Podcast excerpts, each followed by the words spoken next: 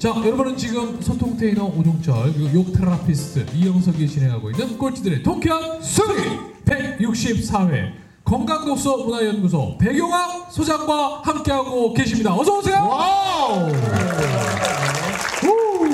우리 백도사님이요 건강 관련된 책을 3만 권을 그것도 돈을 빚을 내서 책을 어, 15년간 읽으시고 예. 모든 거를 임상 실험을 끝내고 사실은 여러분 어, 암 말기 환자들만 어, 상담해 주시는 분이에요. 맞습니다. 여러분들 지금은 막 우리가 웃기고 막 이렇게 보이지만 예. 이분 만나려면 적어도 6개월 전에 사전 예약을 해야 되고 그렇죠. 또 어, 증세가 밤, 암 말기 환자가 아닌 사람은 절대 상담해주지 않거든요. 네. 오늘 들어보시고 어, 가서 여러분 일상에 가서 많이 적용하시면 좋을 것 같아요. 다시 한번 감사의 박수. Wow! 네. 아. 네. 자, 그러면 우리 아이들은 어떻게 합니까라는 질문에 참 네. 짧게 답을 해주셔야 또 진도가 나가거든요. 네, 예. 부모님이라면 쉽게 답을 내릴 수가 있을 것입니다. 아, 초등학교 아이들은 아침 식사를 해야 될까요? 하지 않아야 될까요? 제가 굳이 답을 드린다면 이렇습니다. 아이들은 저녁에 밥을 많이 먹습니다. 예, 그리고 잠을 청하죠. 그리고 아침에 아침에 이제 잠자기 전에 부모가 먼저 일어나서 아이의 배를 보면 어떻게죠?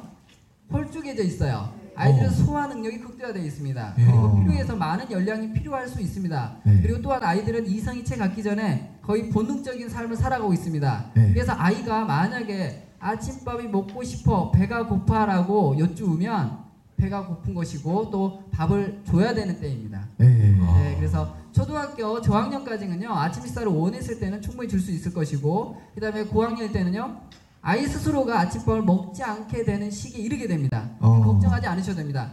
단 9학년임에도 불구하고 아침 식사를 달라고 하신 분들은 정말 몸이 필요한 음식을 어, 공급해 주지 못했기 때문에 어, 정말 필요한 에너지를 꼭 필요한 에너지를 달라고 하는 것일 수 있습니다. 그걸 참고하셔서 아이에게 어. 정직한 먹거리, 꼭 먹여야 될 먹거리, 필요한 먹거리를 주셨으면 하는 바람입니다. 알겠습니다. 그럼 지금 배경학 소장은 지금 어 저희 오후 5시 10분인데 네. 지금까지 안 드신 겁니까? 아니면 아침 뭘, 뭘 드신 저는 겁니까? 아침에 이제 오늘 관악산이 있었어요. 예. 관악산 산행이 있어서 관악산 삼봉 능선을 타고 육봉 능선을 내려와서 지금 빠듯하게 이곳에 도착했습니다. 어. 그때까지 먹을 시간이 없었습니다. 음. 네, 그래서 아침 식사, 점심 식사, 식사 거르고 왔습니다. 그럼 이제 좀 이따가 이제 저녁을 이제 드시는 거네요. 네, 저녁을 먹을 수도 있고 그렇지 않을 수도 있습니다. 어 왜요?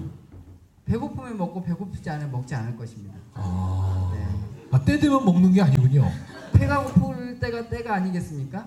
아니 저는 그렇지 않은 것 같아요. 아 그렇습니까? 네, 굶기는 없는데 계속 그냥 때 되면 아 이제 좀 먹어야 되지 않을까? 네. 그런 생각이 드시는 분들도 계시지 않나요? 그렇잖아요. 예. 네, 그럼에도 건강하지 않습니까? 건강하지 않습니까? 네? 아니, 아, 아, 이거, 어, 이거 말투가 되게 희한하네요. 네, 그럼에도 불구하고 건강하시잖아요, 그죠? 어, 네, 근데 거- 저는 아무 때나 먹게 되면 불건강이 찾아와 버립니다. 아. 그렇기 때문에 저는 먹지 않는 것이고 여러분 때가 됐을 때 예를 들어서 아침, 점심, 저녁을 드심에도 불구하고 건강을 누릴 수만 있다라면 그렇게 하십시오. 그러나 보다 건강한 삶은 배가 고플 때 식사를 하시는 것이 건강의 지름길이라고 저는 생각이 됩니다. 알겠습니다. 어, 네, 박수 한번 주세요. 네. Wow! 감사합니다. 근데 제가 이제 백도사님 말씀 듣고 예. 몸 컨디션이 안 좋을 때 저한테 아침 점심을 굶어봐라. 예. 그 저녁도 굶으면 좋다. 그래서 해봤거든요. 몸이 어, 정말 가벼워지고요. 피로도가 확 줍니다. 네. 혹시 만성 피로가 있으신 분들 한번 음식을요. 배고프면 뭐 드시냐면 그냥 과일만 조금 들여서 수분을 보충하시고요. 한번 드시지 말아보세요. 그러면 놀라운 거 뭐냐면 피로도가 거의 정말 10이었던 게 한 1, 2로 확 줍니다. 한번 해보세요. 네. 알겠습니다. 자, 이렇게 해서 이제 우리 음식에 대한 이야기는 여기까지 좀 정리를 해보고요. 네. 다음 운동. 운동. 운동도 되게 중요하잖아요. 그렇죠. 운동도 좋아합니다. 그 운동 먼저 말씀드리고 음식에 못다한 이야기는 조금 이따 다시 어, 나누도록 그러시죠, 하겠습니다. 그러시죠. 네. 네. 아, 그럼 아니면 음식 얘기도 할까요? 그럴까요? 음식 얘기 좀 더 해볼까요? 네네, 그러죠. 아침 식사를 하지 않는 것이 음식의 첫 번째였습니다. 혹시 여기 또 나오려고 하는 전략은 아니죠? 전혀 그렇지 않습니다. 네, 네, 네. 저도 바쁩니다. 네, 감사합니다. 네. 그리고 아니 자꾸 이게 늘리시는 것 같아가지고 지금 진도를 안 하는 것도 다음번에 아니 또 다시 오셔야 돼요. 원래 우리 백도사님이 어, 본인이 가진 지식이 너무 많으니까 전부 다 알려주고 싶어요 항상. 그러니까 어, 자. 어, 그래서 아마 그런 것 같아요. 오케이 그럼 네. 음식으로 다시 돌아가서 제대로 가겠습니다. 네, 그래서 음식이란 주제로 내가 음식이란 주제를 가지고 네 가지 어떤 네 가지 뭐라 할까요? 네 가지 종류라 그럴까요? 네. 네 가지에 대해서 이 말씀을 드릴 수 있다고 그랬습니다. 그 네 가지에 대해서 제가 뭐라고 그랬습니까? 첫째가 언제 첫- 먹을 것인가? 언제 네. 무엇을 아 그러면 지금 여기 토크쇼니까 제가 우리 방청객하고 이야기를 해야 되는지 아니면 아니 상관없어요. 그냥 아, 진행자. 이야기 잘 몰라서 편하게. 아니, 아니 괜찮습니다. 예, 네. 저한테 역주 하고 싶은 대로 하세요. 하고 싶은 대로 감사합니다. 네. 네. 시간만. 네. 첫 번째는 언제 언제 먹을 것인가? 두 번째는요. 두 번째는 무엇을 먹을 예 것인가? 좋습니다. 두 번째 무엇을 먹을 것인가? 세 번째는 얼마큼 먹을 것인가? 그다음 네 번째는 어떻게 먹을 것인가라는 오케이. 주제로 나눌 수 있습니다. 이제 그러면 첫 번째 주제 언제 먹을 것인가로 시작을 했던 것이죠. 그렇죠. 네, 그렇지 않습니까? 두 번째는 그러면 무엇을 먹을 것인가로 진행해 보고 있습니다. 여러분 인간은 무엇을 먹어야 된가, 무엇을 먹어야 될 거라고 생각하십니까? 네 그렇습니다. 저는 야채 과일. 그렇게 그렇게 먹게끔 설계되어 있다고 저는 생각합니다. 이건 제 생각이 아니라 제가 그동안 20년 동안 건강책을 어, 봐왔던 어떤 결론적인 사항입니다. 역시 마찬가지로 이해 항변하려면 여러분도 충분히 저와 같이 공부를 했으면 하는 바람으로 지금 말씀드립니다. 그래서 꼭 믿겨지시지 않겠지만 참고했으면 유용할 거라고 저는 생각이 됩니다. 아, 우리 인간은 야채와 과일을 먹게끔 되어 있습니다. 그러나 야채, 과일만을 잡수시기가 어렵습니다. 불과 20년 전만 하더라도 과일은 굉장히 사치품에 불과했을 것입니다. 쉽게 구할 수 있는 음식이 아니었습니다. 지금은 하우스 재배라든가 아니면 어, 어, 농업 기술이 발달돼 가지고 사, 사계절 내내 우리가 과일을 먹을 수 있습니다. 또 보, 그 보관 기술, 저장 기술이 발달돼 예. 가지고 혹은 또 유통이 잘 되어서 우리가 먹을 수 있습니다만 20년 전에는 그렇지 않았죠. 그래서 야채와 과일로 우리가 칼로리를 또 에너지를 충분히 보충받을 수 없으면 그 대안으로 우리가 뭘 먹었을까요? 곡물이었죠. 그래서 우리는 주식이 쌀이 아닙니까? 근데 여러분은 어떤 쌀을 먹고 있습니까? 혹시 백미를 드시고 있지 않습니까? 그렇죠. 20세기 들어서 2000년 들어서 우리가 시대 흐름이 웰빙이 되었어요. 그렇죠. 오분도미 그 오분도미. 먹어야 된다고 뭐 얘기를 했었습니까? 얘기했었습니다. 아, 그렇군요. 그래서 제가 넘어간 것이 아니겠습니까? 아, 그렇군요. 근데 왜 그걸 또 이야기하시면 어떡하십니까? 아, 좋습니다. 그러면 그러니까 이제는 제발 운동으로 넘어가시려는 생각이 없으십니까? 혹시 지난 방송 때못 들으신 분이 계실 수 아, 있습니다. 그거는 여러분들이 집에 가서 혼자 이걸로 보시면 안 되시겠습니까? 아, 그렇군요. 좋습니다. 꼭 이걸 생방송으로 해야 되는 그러면- 것입니까? 굳이 여기서 굳이 말씀드릴 수 없습니다만 말씀드리지 않아도 됩니다만 그러니까 오분도미하고 이렇게 채소 채식 반찬을 드시면 좋겠죠. 네, 좋습니다. 그러면 우리가 어, 우리 건강을 위해서 보통 뭘 잡수시게 되죠? 영양제. 영양제 아니 음식으로 써요. 음식으로서 우리가 근육을 키우고 성장을 빠르게 하고 힘을 좋게 하기 위해서 고기요. 고기를 먹지 않습니까? 네. 동물성 단백질을 먹게 되는데 이것만은 조금 멀리 하시거나 건강한 상황이라면 조금 줄여주셔도 되괜찮습니다 아. 그러나 건강치 못한 상황에서는 동물성, 동물성 단백질이 여러분에게 결코 도움이 되지 않는다는 걸 말씀드리고 싶습니다. 아, 네, 그런데 건강을 잃어가지고 병원에 가게 되면 병원에 나오는 식단이 대부분 동물성 단백질을 포함하고 있다는 것이 문제가 될 수 있습니다. 그래서 의사 선생님께 정중하게 이 동물성 단백질이 혹은 고기나 생선이 내게 왜 필요한지를 한번 여쭤보는 것도 여러분의 건강을 챙기는 방법이 아닐까라는 생각을 말씀드립니다. 네. 근데 고기는 이해가 되는데 생선도 왜 나쁜 건가요? 그러니까요. 네, 생선. 생선도 그럴 수가 있습니다. 왜냐면 고기와 생선이 다르지 않습니다. 왜냐하면 단백질이고 우리 몸에 흡수될 때는 아미노산으로 흡수가 되는데 이때 질소화합물은 똑같이 발생하게 됩니다. 그러니까 어, 우리가 가축을 사육하는 과정에서 잘못되어 가지고 우리 인간에게 나쁘지 않- 나쁠 거라고 생각이 되지 않습니까?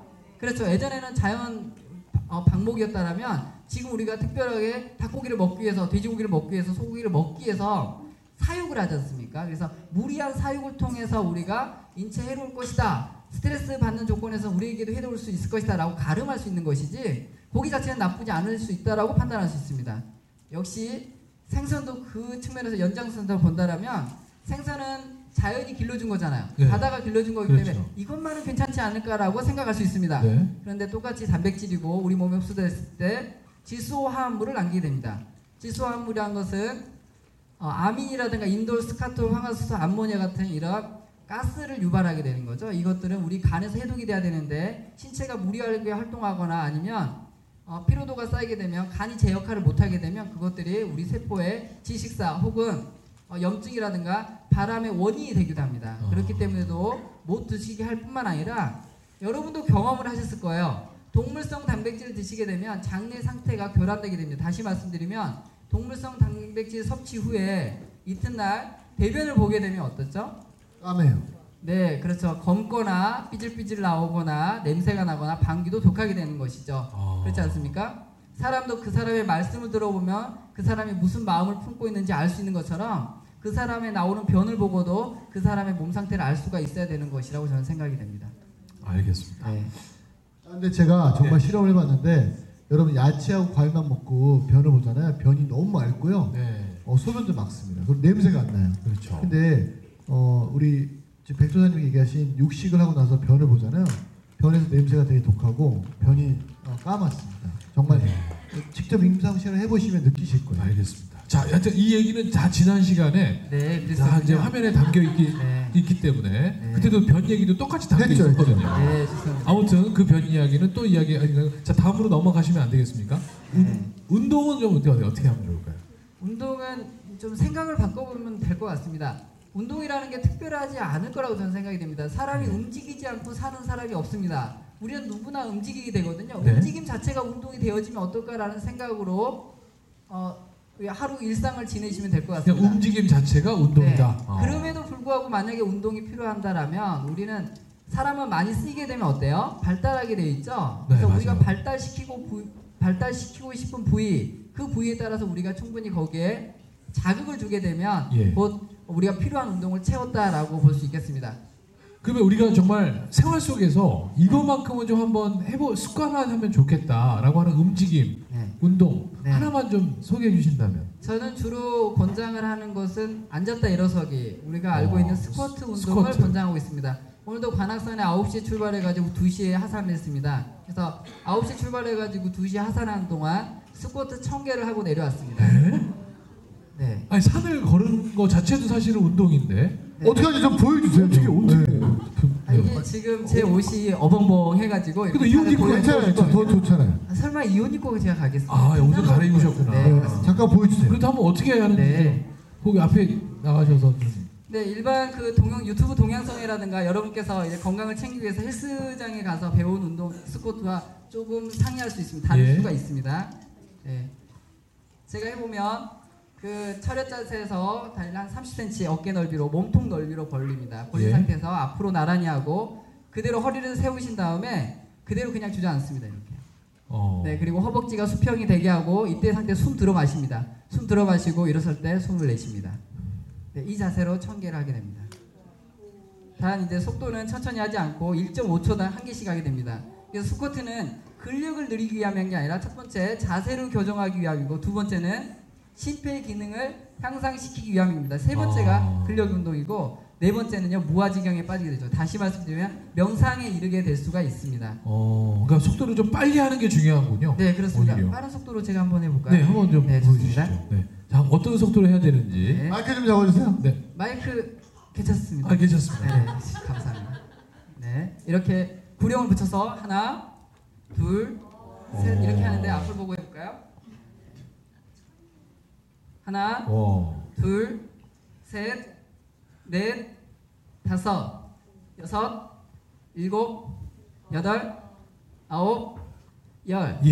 이러면 이렇게, 네, 이렇게. 우리가 토크도 진행이 가능할 것 같습니다. 어, 박수 한번 좀 부탁드리겠습니다. 오. 네.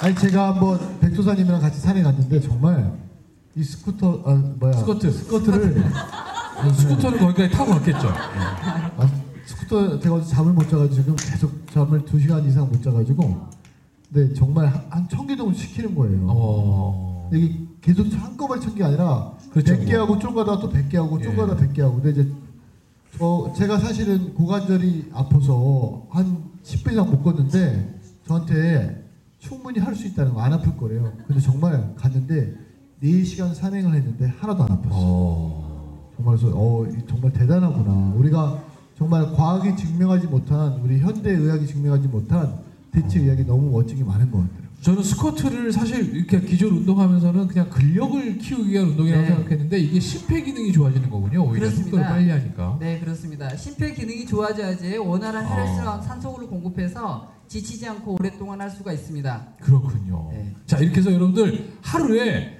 요 스쿼트 지금 우리 배경학 소장이 알려주신 요 동작만 천 개만 하시면 돼요. 천 개. 하루에 그냥 가볍게 천 개. 그러니까 어. 처음부터 천 개 하면 이거 안 되죠. 그렇습니다. 처음에는 이렇게 처음에 여성분들은 20개로 출발할 수 있고 남성분들은 30개로 출발할 수 있습니다. 예. 그리고 일주마다 20, 30개 기준으로 했을 때 30개, 50개, 70개, 100개, 120개, 150개, 200개 이렇게 해서 약 두 달 동안 200개 정도만 할 수. 있다라면 1회당 200개를 할 수 있다라면 그분은요 1000개는 마음 먹고 언제든지 할 수가 있습니다. 어. 네, 그러면 어, 단단한 하체를 가질 수 있습니다. 하체가 단단해지면 어때요? 여러분 원하는 모든 일들을 어, 충분히 잘 수행해낼 수 있는 자신감을 얻게 되는 것입니다. 그렇군요. 그러면 어. 지금 사실 이 두 가지만 실천을 해도 네, 살은 저절로 빠질 것 같아요. 안 빠질 수 있는 방법이 있을까요? 네, 없을 거라고 생각이 듭니다. 너왜 질문했어? 그거 하지 마, 좀.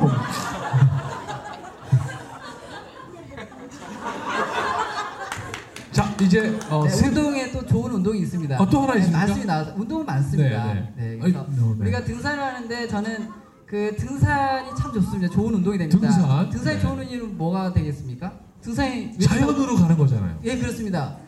자연으로 가는데 왜 좋다고 생각해요? 자연이니까요. 내가 자연이니까. 아 그렇습니다. 네. 아 실제로 그렇게 되는데요. 그렇죠. 우리가 중력이라고 하는 게 있지 않습니까? 전신 운동이에요. 우리가 하체를 쓴다고 생각하는데 우리가 높은 곳으로 계속 올라가다 보니까 어때요? 전신을 우리 몸을요 이겨내는 과정이에요. 아 그러네. 그래서 또 좋을 수 있고 또 한편으로는 산에 가게 되면 우리가 음이온이라는 게 있습니다. 산, 그 바다나 강 혹은 폭포수에 가면 어때요? 공기가 상큼하죠? 네. 산에도 가도 역시 그렇습니다. 음이온이 많아지면 우리가 잘 지치지 않게 됩니다. 잘 지치지 않아요. 네 네. 그러니까 어때요? 산에 가면요, 우리가 원하는 운동을 충분히 해낼 수가 있습니다.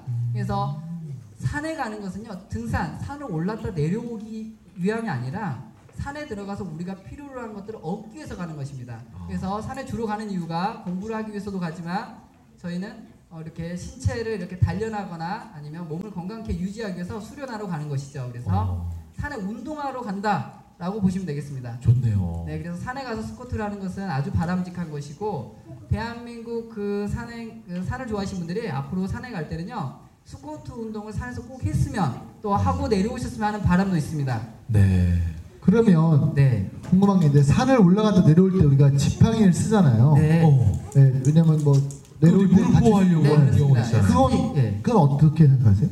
저는 이제 스틱을 가지고 가는 것은 그렇게 어, 제 생각은 스틱을 쓰지 저는 스틱을 쓰지 못하게 합니다. 어 이거 뭐죠? 왜냐하면 어, 이렇게 이영석 대표님께서 말씀해 주신 대로 어, 내려오는 과정에서 무릎에 충격, 무리가 되다 보니까 스틱을 이용하게 되는 맞아요. 것이거든요. 그렇게 무리한 산행을 하지 마십시오라고 저는 권장합니다. 아. 다시 말씀드리면 산이 600m라면 관악산이 600m예요. 그럼 네. 600m라면 올라갈 수 있을 만큼만 내려가십시오. 부담되지 않을 정도만 올라가시고 그다음에 쉽게 내려오십시오. 이렇게 아. 말씀드립니다. 우리는 꼭 정상을 한번 찍고 내려와야 된다는 게 등산의 그렇죠. 목적이니까. 대신에 관악산에 들어서면 100m를 오르시더라도 거기서 스쿼트를 해낸다면 다음 산행 때는 150m를 올라갈 수 있는 힘을 얻게 되는 것이죠. 어. 그럴 때 내려오기가 더 수월해집니다. 다시 말씀드리면 스틱이 굳이 필요하지 아니하고 그다음에 우리나라의 대부분 산은 스틱을 필요로 하지 않을 뿐만 아니라 스틱이 있음으로 인해서 산행을 방해할 수 있습니다. 예. 네, 그래서 어, 권장하지 않을 뿐만 아니라 또 요즘 스틱을 많이 갖고 다니다 보니까 어때요?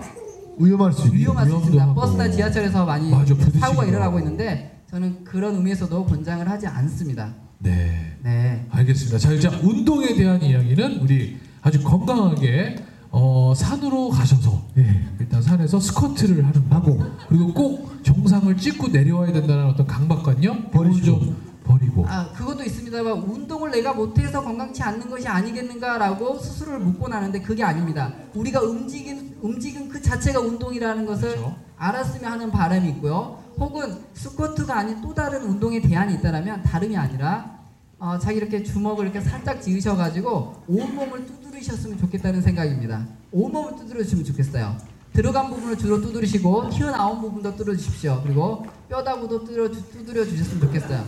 만약에 두드리는 가운데서 아픈 부위, 통증 부위가 울컥하는 부위가 있다면 그것은 성치 못한 곳이라고 여러분들이 스스로 판단 내릴 수 있습니다. 아. 그리고 자꾸 때리다 보면 두드리다 보면 아프지 않을 때가 있습니다. 그때가 그곳이 건강해진 때라고 보시면 되겠습니다. 어. 그러면 예를 들어서 이럴 수가 있네. 눈이 아프신 분은요? 눈을 때려. 네, 그렇습니다. 귀가 아프신 분은요? 귀를 때려요. 네, 그렇습니다. 근데 귀는 때리면 아니 되니까 어떻게 해야 되겠습니까?